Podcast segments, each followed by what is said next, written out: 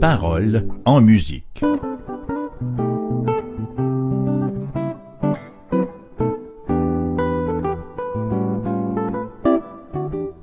Un parcours historique et théologique des grands hymnes chrétiens.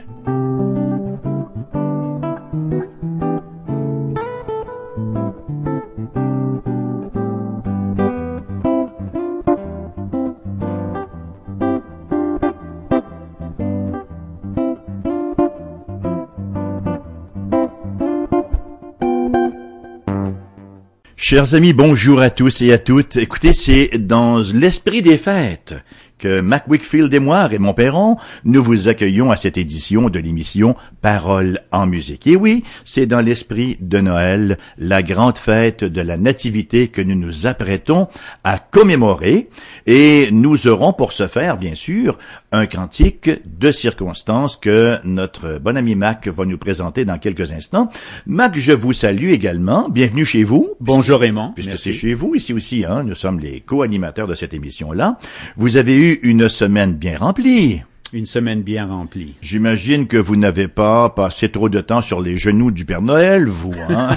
bon, quoi? Pas cette semaine. non, non, non. Je commence à passer du temps dans la piscine, au fait. Ah! Pour essayer de retrouver un peu une certaine forme, euh, mais, que j'ai perdu depuis longtemps. Écoutez, vous avez une taille de guêpe, c'est connu.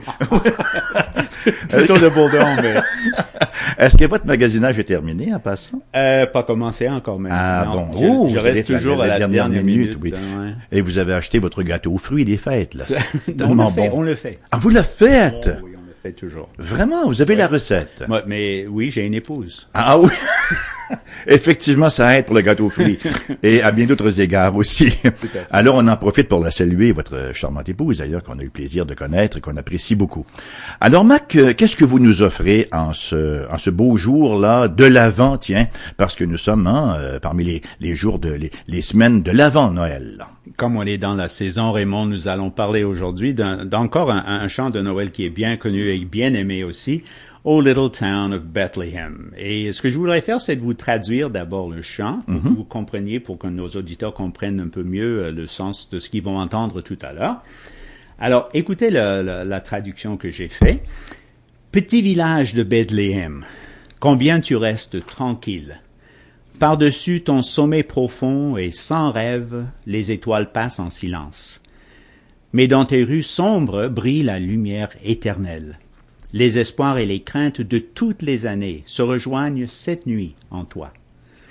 Le Christ est né de Marie, et pendant que les mortels dorment, les anges rassemblés en haut veillent sur toutes choses avec amour et émerveillement.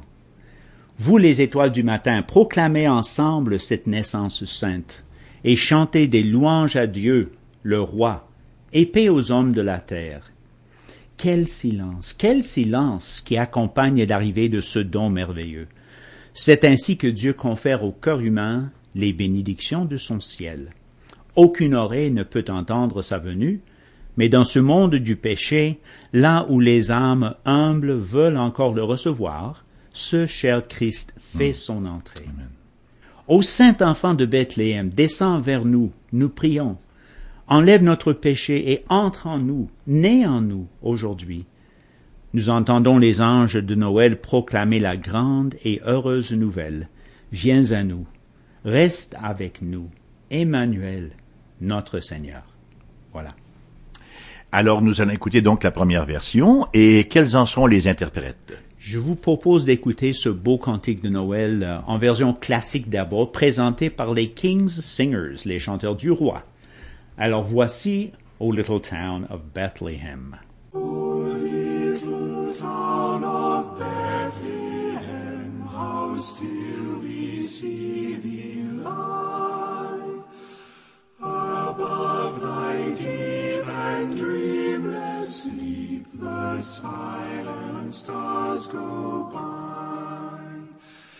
Yet in thy dark street shine everlasting light, the hopes and fears of all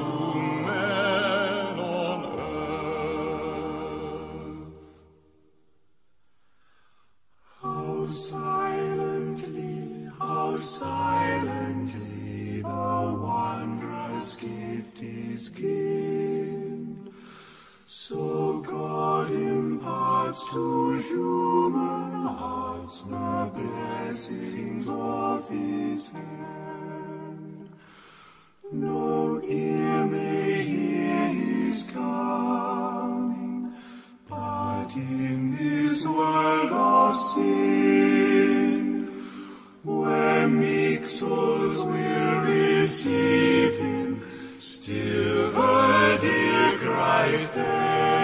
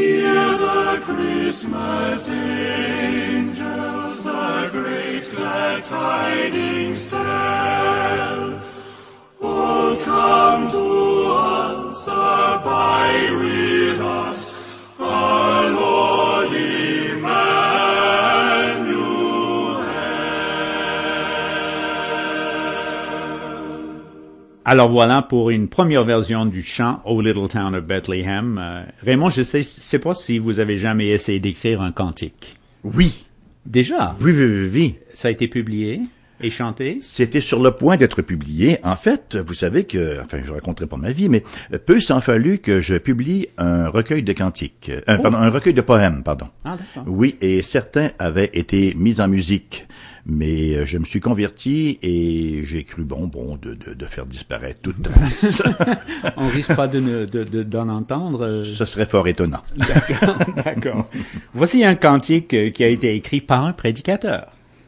Un des mieux connus d'ailleurs du siècle passé, du nom de Phillips Brooks. On nous dit que le nom prince des prédicateurs a été attribué à Spurgeon, mais à son époque, Brooks a été souvent désigné aussi prince de la chair, prince of the pulpit. C'est lui qui a prononcé l'éloge funèbre le plus célèbre lors de l'assassinat du président Lincoln en 1865. Et huit mois après cet incident, il a eu l'occasion de faire un voyage en Israël, la terre de la Bible. Il a raconté à des amis à son retour que cette expérience avait implanté pour toujours un chant dans son âme. Et en 1868, ce chant a été exprimé quand il a écrit au Little Town of Bethlehem, car il avait passé la veille de Noël à Bethléem et visité l'église de la Nativité qui, dit-on, marque le lieu où avait eu lieu la naissance du Christ. À la recherche d'un nouveau chant pour les enfants de son école du dimanche, à défaut d'en trouver, il a écrit lui-même les souvenirs de la Terre sainte encore gravés dans son esprit. Il a donné son texte à l'organiste de l'église, Louis Redner, lui demandant de composer une mélodie qui pourrait se chanter facilement. Et après avoir lutté considérablement pour trouver l'air juste, il s'est réveillé dans la nuit, juste avant le jour du programme avec cette mélodie dans sa tête. Il a toujours insisté que l'air avait été un don du ciel. Alors le cantique a été publié d'abord en 1874 et reste le seul de la plume de Brooks à être mis à l'épreuve du temps. Brooks a servi de pasteur dans une église épiscopale à Philadelphie et ensuite à Boston, avant d'être nommé évêque de la Massachusetts. Mais il n'a pas occupé très longtemps ses fonctions car il est décédé en 1893 à l'âge assez jeune de 58 ans, je dis assez jeune, de 58 ans, toujours célibataire mais ami des enfants, il passait souvent du temps dans son salon, à, à son salon plutôt, à jouer par terre avec un groupe de petits pour qui il gardait un- une panoplie de jouets. Son cantique, chanté selon trois airs différents, continue de faire la joie de beaucoup au temps des fêtes. Oui, j'ai quelques bouquins d'ailleurs qui ont été rédigés par Philip Brooks. Par Brooks. Oui, oui, oui, oui, effectivement. Ben c'est un beau cantique de Noël, Mac, Hum. euh, comme vous le mentionniez si bien, et euh, il va de soi que euh, ça nous rappelle le passage biblique hein, de Matthieu au chapitre 2, alors que nous assistons à de la grande visite, de la visite qui vient de loin, les mages d'Orient. Euh, ces derniers, donc, euh, avaient appris la naissance du Sauveur, et ils s'attendaient évidemment à trouver Jésus où? Ils s'attendaient à trouver où ce Sauveur-là? Il va de soi qu'ils s'attendaient à le trouver à Jérusalem, hein, la ville par excellence, la grande ville sainte, et il se présente donc et s'enquiert de l'endroit où devait naître ce roi Messie. Nous lisons en Matthieu chapitre 2 versets 2 à 6, ils dirent Où est le roi des Juifs qui vient de naître? Car nous avons vu son étoile en Orient, et nous sommes venus pour l'adorer. Le roi Hérode, ayant appris cela, fut troublé, et tout Jérusalem avec lui. Il assembla tous les principaux sacrificateurs et les scribes du peuple, et il s'informa auprès d'eux du lieu où le Christ devait naître, et ils lui dirent à Bethléem en Judée, car voici ce qui a été écrit par le prophète. Et toi, Bethléem, terre de Juda, tu n'es certes pas la moindre entre les principales villes de Juda, car de toi sortira un chef qui paîtra Israël, mon peuple. Ben, cette prophétie-là, elle nous vient de la plume de Michée, le prophète Michée, sept siècles hein, plus tôt, et il prophétise, à ce moment-là, il était en train de prophétiser la chute de Jérusalem. Il voit la ville sainte assiégée qui rassemble désespérément ses troupes, et c'est une prophétie qui vraisemblablement, là, fait référence soit au siège de Sanchérib en 701 avant Jésus-Christ, ou plus vraisemblablement à la chute de Jérusalem sous Nebuchadnezzar en 586 avant Jésus-Christ. Quoi qu'il en soit, au chapitre suivant, en Michée 5.1, nous assistons à un renversement de situation. Alors là, la mauvaise nouvelle est suivie d'une très très bonne nouvelle. Nous lisons effectivement Michée 5, 1 à 4. Et toi, Bethléem, Ephrata, petite entre les milliers de Judas, de toi sortira pour moi celui qui dominera sur Israël et dont les activités remontent aux temps anciens, aux jours de l'éternité. C'est pourquoi il les livrera jusqu'au temps où enfantera celle qui doit enfanter, et le reste de ses frères reviendra auprès des enfants d'Israël. Il se présentera, et il gouvernera avec la force de l'Éternel, avec la majesté du nom de l'Éternel son Dieu, et ils auront une demeure assurée, car il sera glorifié jusqu'aux extrémités de la terre, c'est lui qui ramènera la paix. Ben voilà, c'est cette prophétie-là donc que Matthieu euh, cite en son deuxième chapitre de l'Évangile, l'appliquant bien sûr au Christ Jésus. Ce qu'on voit dans ce passage-là, le passage de Michée, c'est un contraste frappant entre le roi d'Israël qui est vaincu par les ennemis, par les, par les armées ennemies, et ce nouveau chef qui lui doit se lever. Les rois qui sont nés dans l'orgueilleuse Jérusalem ont échoué, Cependant que le Messie, lui, né à Bethléem, une ville insignifiante, hein, une ville sans importance, bien lui, il va triompher. Le Messie viendra donc d'une bourgade presque trop petite pour être comprise dans les villes de Juda. Et ça, ça nous parle bien sûr de l'abaissement du Seigneur Jésus-Christ. Il s'est vraiment abaissé, hein, euh, allant même jusqu'à naître dans la ville la moins importante du lieu. Ça nous dit symboliquement que le Christ est venu chez les humbles. Les mages et non les prêtres de Jérusalem. Il est venu vers les bergers et non les scribes, hein, auxquels il se révèle d'abord. Les docteurs de la loi, hein, non les bergers et non les scribes et les docteurs de la loi. Marie et non une représentante de la bourgeoisie religieuse, et on pourrait continuer ainsi encore pendant longtemps.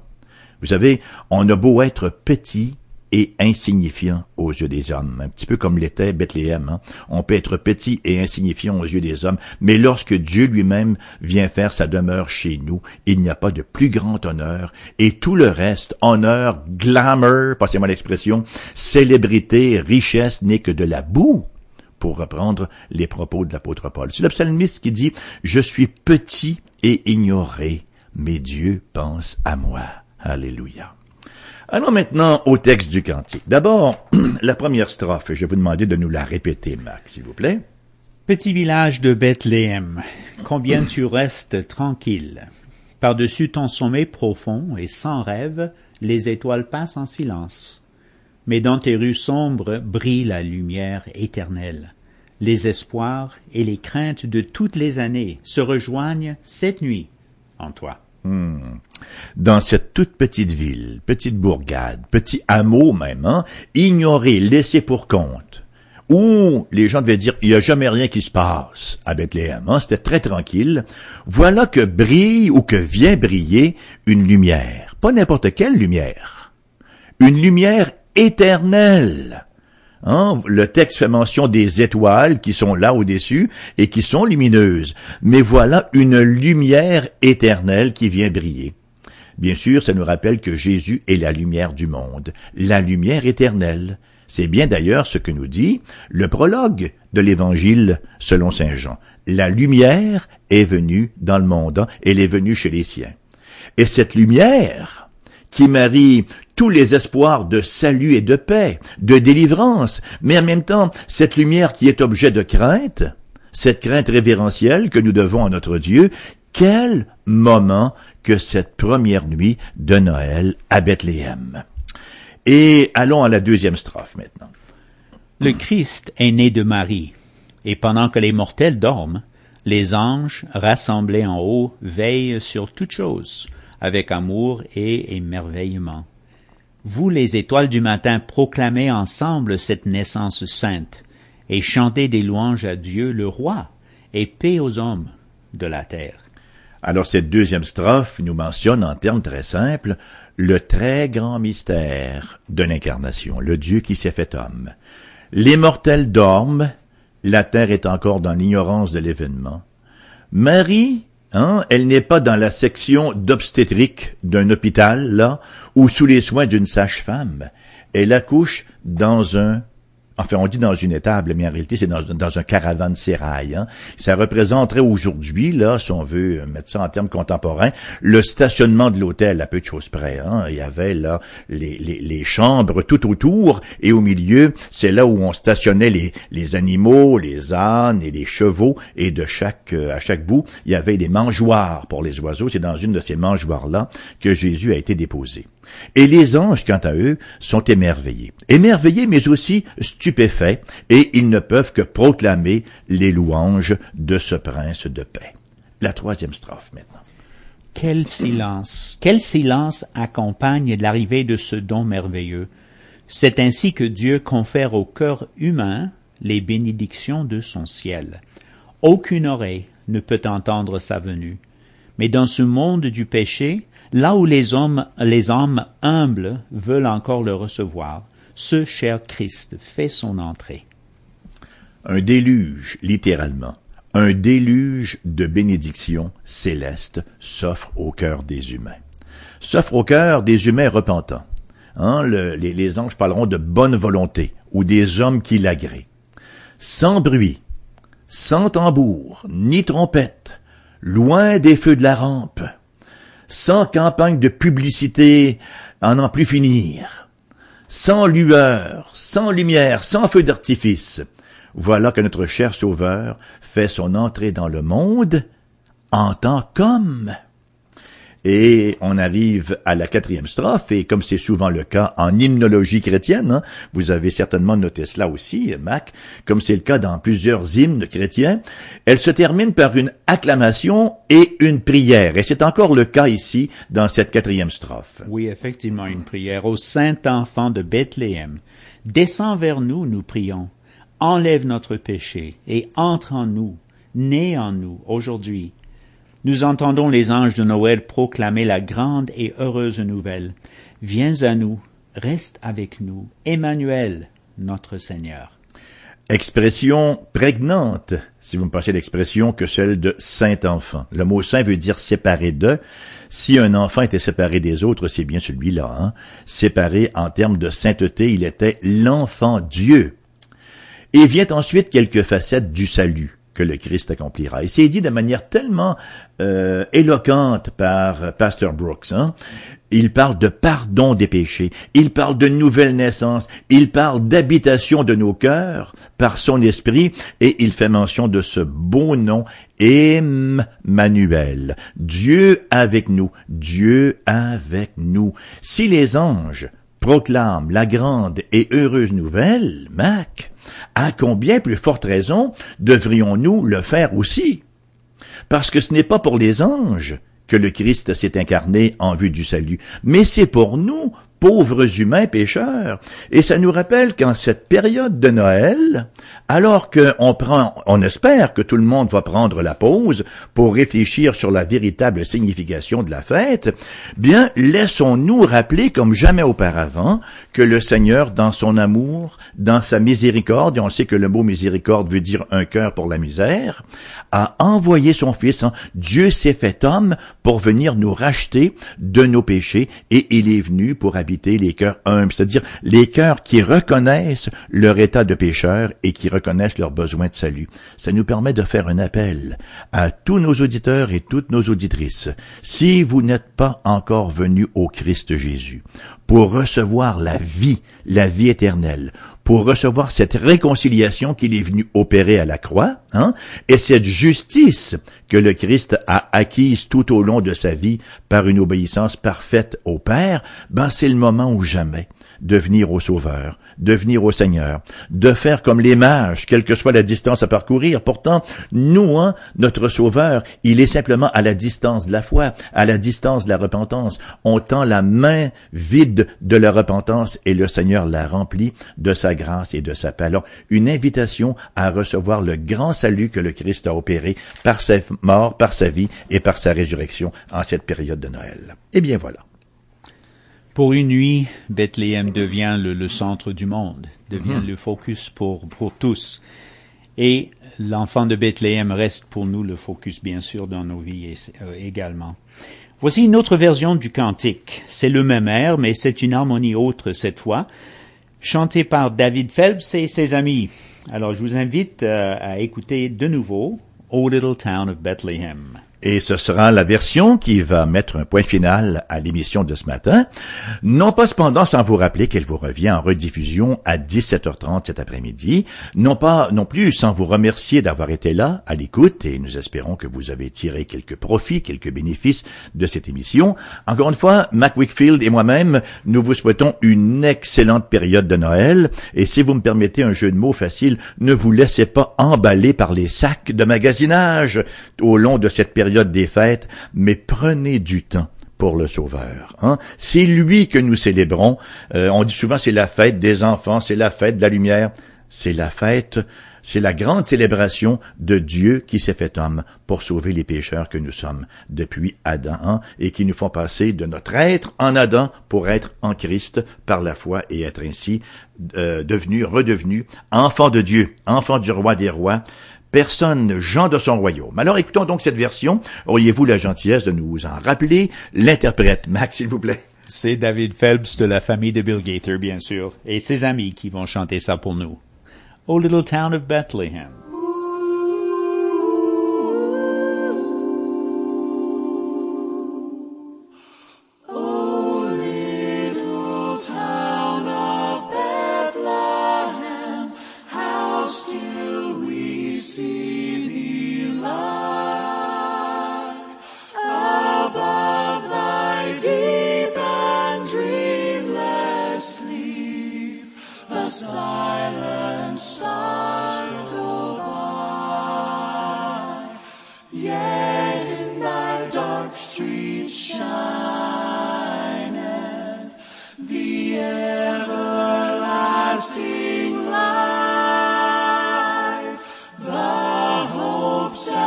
see.